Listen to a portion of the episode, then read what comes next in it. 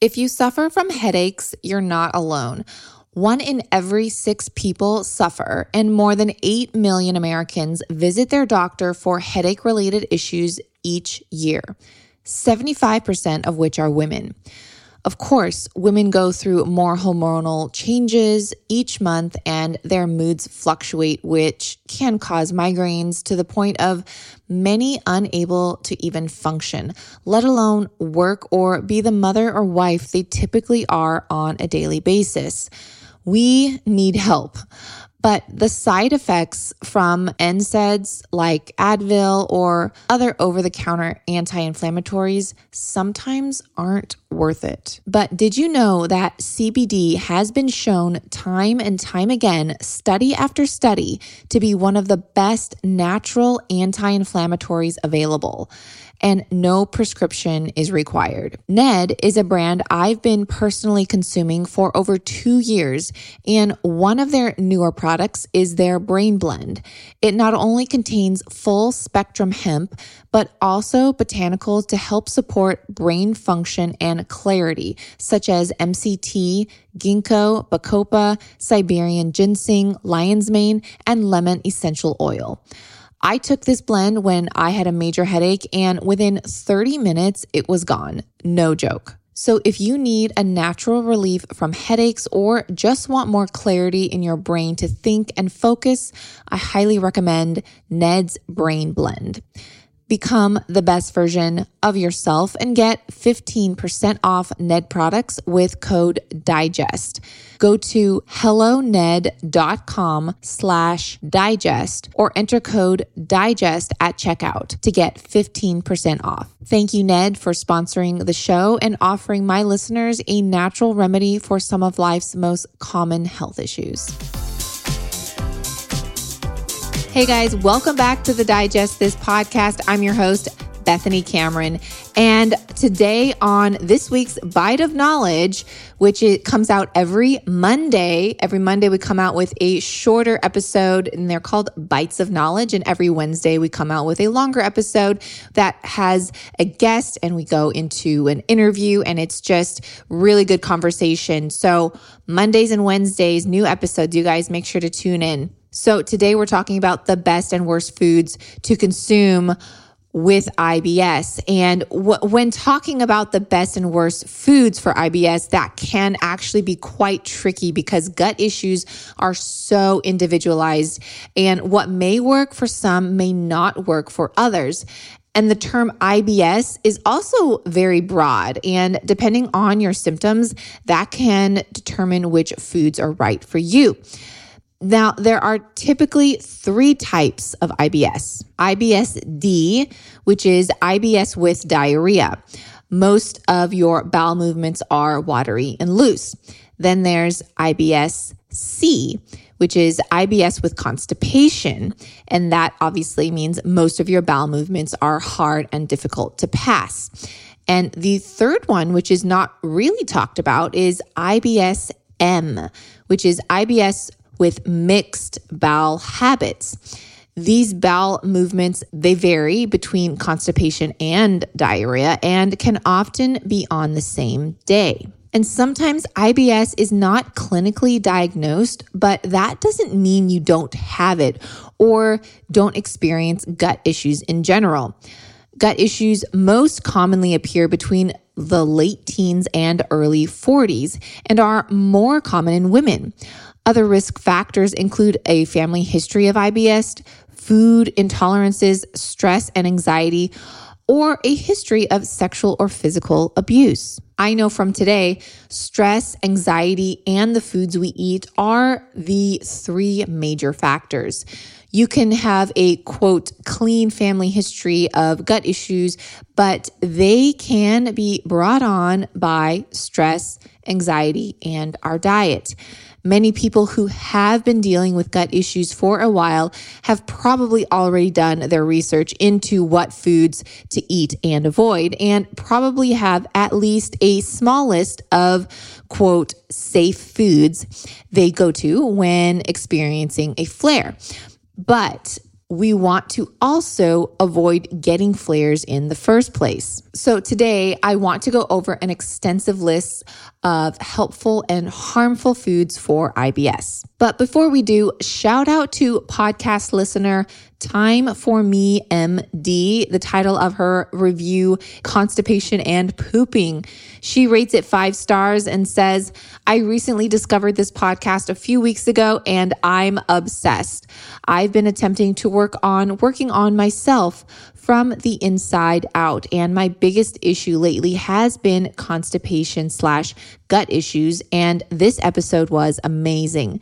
Despite my traditional medicine background, I see there is so much more to learn. And Bethany, you've done some amazing research coming from an MD, that review means so much to me, as every single review does. And I always love reading and they just brighten my day. So if you haven't done so, please take two seconds, pause this episode, give this show a five star rating and review. That really helps boost the show as well and gets it out into more ears and helps it grow. So I really appreciate your support. That is a very free way to help support the show, and it takes literally like two seconds. So thanks, guys. All right, so triggers for IBS are different for every individual, but eating the right foods for anyone is imperative to help manage symptoms and prevent flare ups.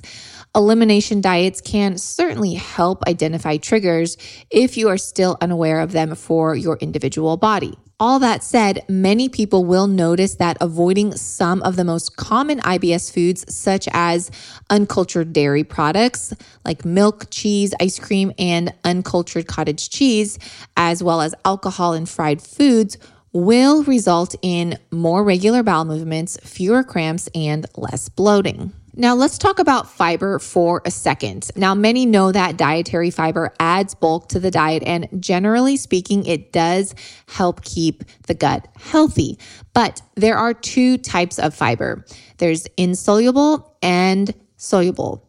Most plant foods contain both insoluble and soluble fiber, but some foods are high in one type. Soluble fiber is more concentrated in beans, fruits, oats, and oat based products. Insoluble fiber is most concentrated in whole grains and vegetables. So, which one is better for those with IBS? It's typically the soluble fiber that is a better choice for most people with IBS. And it's been known that insoluble fibers, such as wheat bran, for example, may make IBS related pain and bloating worse. Now, fiber tolerance is different for different people. Foods rich in insoluble fiber may worsen symptoms in some people, but others with IBS have no issues with these foods. So, in addition, some foods high in soluble fiber, like beans, can cause issues for others. So, as you can see already, an IBS eating plan can be highly individualized. Certain fiber rich foods may not agree with you, while others may improve symptoms. So it's always best to experiment. And just because your doctor tells you a blanket statement because that's what the textbook says, you know your body best. I personally feel better on an overall low fiber diet and even tend to, like myself, I even tend to check labels and opt for less fiber intake. And I feel my best when I do so. Too much fiber for me can actually stop me up and constipate me. Now, let's talk about gluten for a second. Now, gluten is a group of proteins found in grains that may cause problems for some people with IBS. Grains containing gluten can include rye, wheat, and barley. Some people's bodies have a serious immune reaction to gluten known as celiac disease. Others may have a gluten intolerance or sensitivity. These conditions share symptoms with diarrhea predominant IBS. If you have celiac disease, obviously you should avoid gluten altogether. But if you have a gluten intolerance, such as myself, you may still want to avoid gluten to feel your optimum best. The only gluten I typically eat is cultured sourdough bread and organic lavash from time to time. I may have some crisp rye crackers as well, but those seem to like those seem to settle pretty pretty well with me. But I do generally tend to avoid gluten not just because of digestion, but also due to the fact that glyphosate is literally sprayed on almost all wheat and gluten containing products, unless it's organic. But even organic have been tested positive for gluten. In fact, I have an entire Bite of Knowledge episode about glyphosate. And in that episode, you can hear all the brands that got tested positive for glyphosate, including a popular gluten free quote, better for you brand of oatmeal that was actually certified organic. Just go back and listen to episode 39 and you can get all the details on that. Now, all that to say, if you find that gluten makes your symptoms worse, you may want to try a gluten free diet. Now, the good news is that more and more gluten free products are on the market. And if you can't live without pizza, pasta, or bread, you can always substitute them with gluten free options or make your own at home, which I typically do. I have tons of recipes on my blog, lilsipper.com, and you can go there and type in the search bar exactly the recipe you are looking for, and it will pop up. I also have tons of recipes on my Instagram. Now, let's talk about dairy for a second because this can be controversial. Now, dairy may cause problems in people with IBS for several reasons. First, many types of dairy are high in fat, which can lead to diarrhea. Switching to a low fat or non fat dairy may help reduce your symptoms.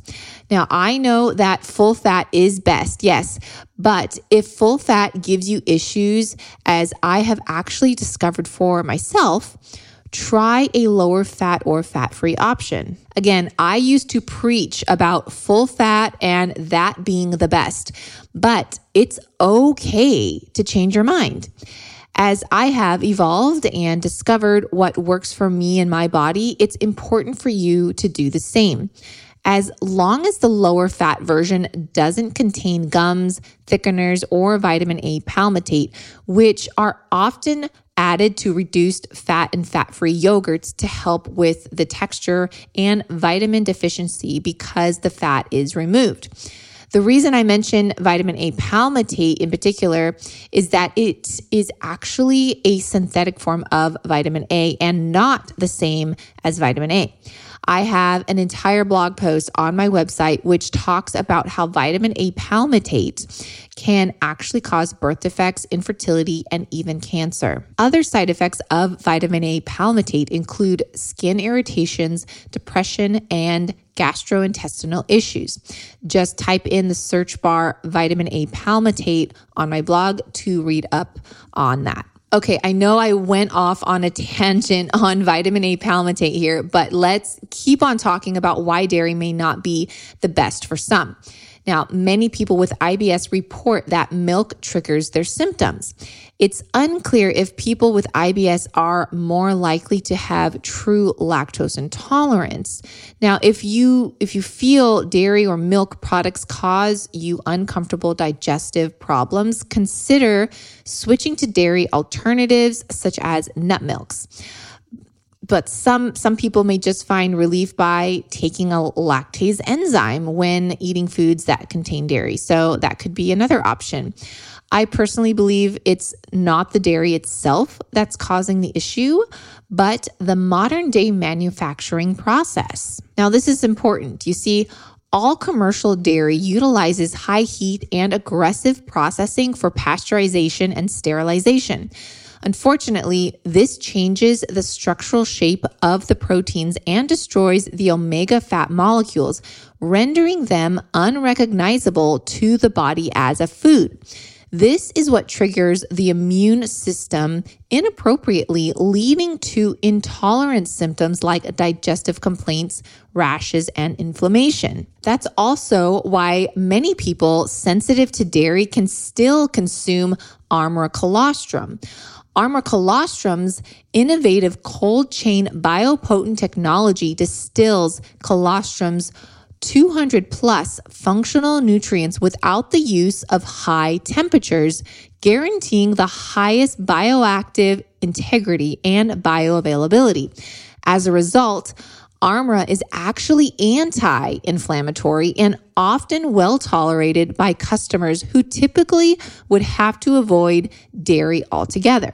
Colostrum has been clinically shown to help guard against inflammation and everyday toxins and pollutants.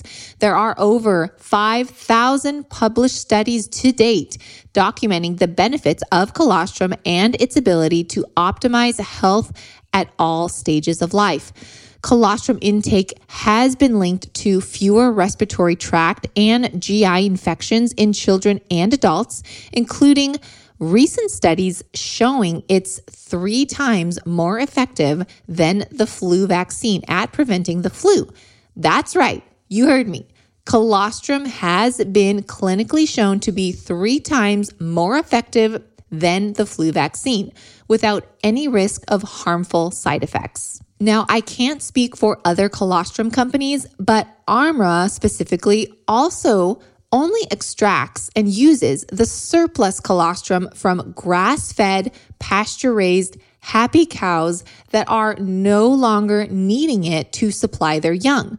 So you know you are not taking away from animals that need it only the surplus colostrum is used, and Armra makes sure they are getting only the best from healthy USA cows from family farms. So, if you want to rebuild your whole body microbiome and strengthen your immune barriers along the mouth, sinuses, lungs, gut, urinary, and reproductive tract to block unwelcome particles for your strongest immune health, I highly recommend Armra Colostrum go to tryarmra.com and use code DIGEST to receive a special discount for my podcast listeners. That's T R Y A R M R A dot com and use code DIGEST to receive a discount. Again, that's tryarmra.com and use code DIGEST. Now, fried foods are common in the typical Western diet. However, eating too much or eating them too often can also cause health problems. The high fat content may be especially hard on the digestive system for people with IBS. Frying food can actually change the chemical makeup of the food, making it more difficult to digest. This can lead to uncomfortable digestive symptoms. This is a huge reason I personally stay away from fi- fried foods. Um, now, for a more healthful option, just try grilling, baking, or air frying your favorite foods instead. Now, I want to touch on beans and legumes for a second. This is a hot topic for many. Some are pro beans, and others are very anti bean. Beans and lentils can be a great source of protein and fiber, but they can also cause IBS symptoms. They contain compounds that are resistant to digestion by intestinal enzymes and are high in lectins, which are anti nutrients. And while beans can increase bulk in stool to help constipation, they also increase gas, bloating, and cramps. So you may want to try avoiding beans to see if this helps with your IBS symptoms. Or when eating beans or lentils, preparing them from scratch and soaking them overnight and then rinsing them before cooking can help the body digest them more easily. Best to avoid canned beans if you feel legumes are causing you issues. Now, highly processed foods are another culprit of IBS symptoms. And I feel like I don't need to go into this category too much as many listening already stay clear from these types of foods, but I did want to quickly note them here as they cause loads of digestive issues, mainly because they are, in fact, highly processed and difficult to digest, as well as not really giving any nutrients. They are also very high in fat, sugar, and iodized salt, which is not sea salt, but the kind of salt we want to avoid. That's the really tiny sea salt um, that probably maybe like our parents grew up with, right? So, eating too much of these foods can lead to health problems for anyone, really. Uh, in addition, they often contain additives or preservatives that may trigger IBS flare ups. Um, there's even a 2019 review uh, found that eating four servings of ultra processed foods per day was linked to a higher risk of developing IBS. So, when possible, making meals at home or buying fresh produce is a healthful alternative to buying processed foods, right? I feel like that's a no brainer.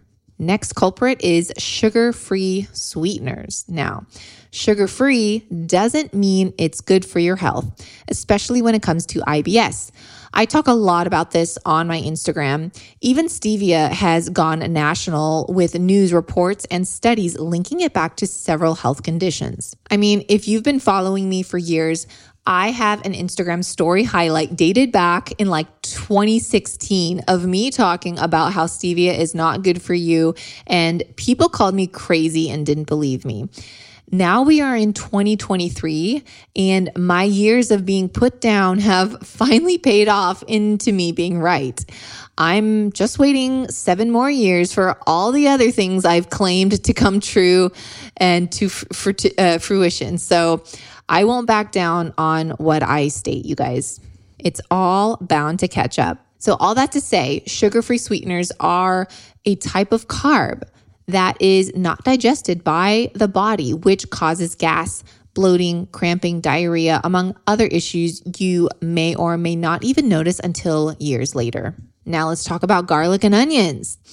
So, garlic and onions, they can provide definitely they can provide, provide flavor in your food, right? I love them. But they contain fructans, which can be difficult for your intestines to break down. This may cause gas and even acid reflux. Painful gas and cramping can result from raw garlic and onions. Even cooked versions of these foods can be triggers for some people with IBS. But if cooked down until the garlic and onions are sweet, more are able to digest them without discomfort. Again, this is all individualized. Cruciferous vegetables are also difficult for the body to digest, which is why they may trigger symptoms in those with IBS. Uh, these kinds of vegetables, um, these are like broccoli, cauliflower, cabbage, and Brussels sprouts. Uh, when your digestive system breaks these foods down, it causes gas and at times even constipation. However, Cooking vegetables typically makes them easier to digest, which is why I always steam my cauliflower before I freeze it for my smoothies. So try steaming your veggies really well before consuming and see if that settles better with you. There is the argument that cooking your vegetables kills the nutrients in food. However, for many, you actually need to cook or lightly steam vegetables to release their nutrient compounds to make them more bioavailable. So, we've talked about what to avoid up until now, but what about what to consume? What foods actually are helpful for those with IBS? So, for starters, any foods that don't contain carbohydrates. So, this can include fish, chicken, and lean beef, eggs, butter, and oils, healthy oils, of course, and even some hard cultured cheeses. If you opt for cheese, always grab goat's or sheep's milk cheese. These are lower in lactose and are also easier to digest. So, all those foods are low in carbohydrates or contain zero carbs at all. This is why I am always posting about low carb options on my Instagram and why people are always bashing me about why I am promoting a low carb diet. We need carbs, like yada yada, you know. But um, for those that don't have IBS or gut issues, following a higher carb diet may be totally fine. But for those experiencing digestive problems, going low carb may actually be a helpful solution. Remember this lower carbs can help some, higher carbs may be great for others. So when someone is talking about a certain diet or diet guideline, there's typically a reason for it just beyond weight loss and just to never judge a book by its cover. Now, other healthful foods that you can enjoy that are not low carb but still easier to digest may include cultured dairy products such as yogurt, kefir, and cultured cottage cheese. Some fruits, including bananas, blueberries, and pineapple. Also, papaya, that's great. Also, some vegetables that are steamed or lightly cooked, such as carrots, green beans, pumpkin, spinach, squash, zucchini, and sweet potatoes. White rice is also a really good complex carb I personally love, and it's much easier to digest than brown rice. Just be sure to buy organic rice, as this can be a high glyphosate culprit if not organic. Also, there's a trick, or I should say, recipe I love doing, and I'm going to share it right now. So just try mixing half a cup of cooked white rice with one half a cup plain Greek yogurt, add a little cinnamon and sea salt. It's like rice pudding. So good, you guys. I eat this cold. And also, here's another hot tip. So pay attention. Cook your rice, then refrigerate it until it's chilled. Eating chilled rice or any carb like potatoes make these carbs turn into resistant starch. And resistant starch is great for digestion as it's what actually feeds the good bacteria in your gut. So, the chemical compounds actually change when complex carbs, such as rice and potatoes, are cooked, then cooled. Now, I hope everything I shared was helpful. And guys, in the end, get to know your body and learn which foods make you feel the best and limit those that cause uncomfortable symptoms. Keeping a food and symptom diary can help you figure out which foods to eat and which ones to avoid. Again, I hope you enjoyed this Monday's Bite of Knowledge. And if you haven't done so, be sure to give this podcast a rating and review.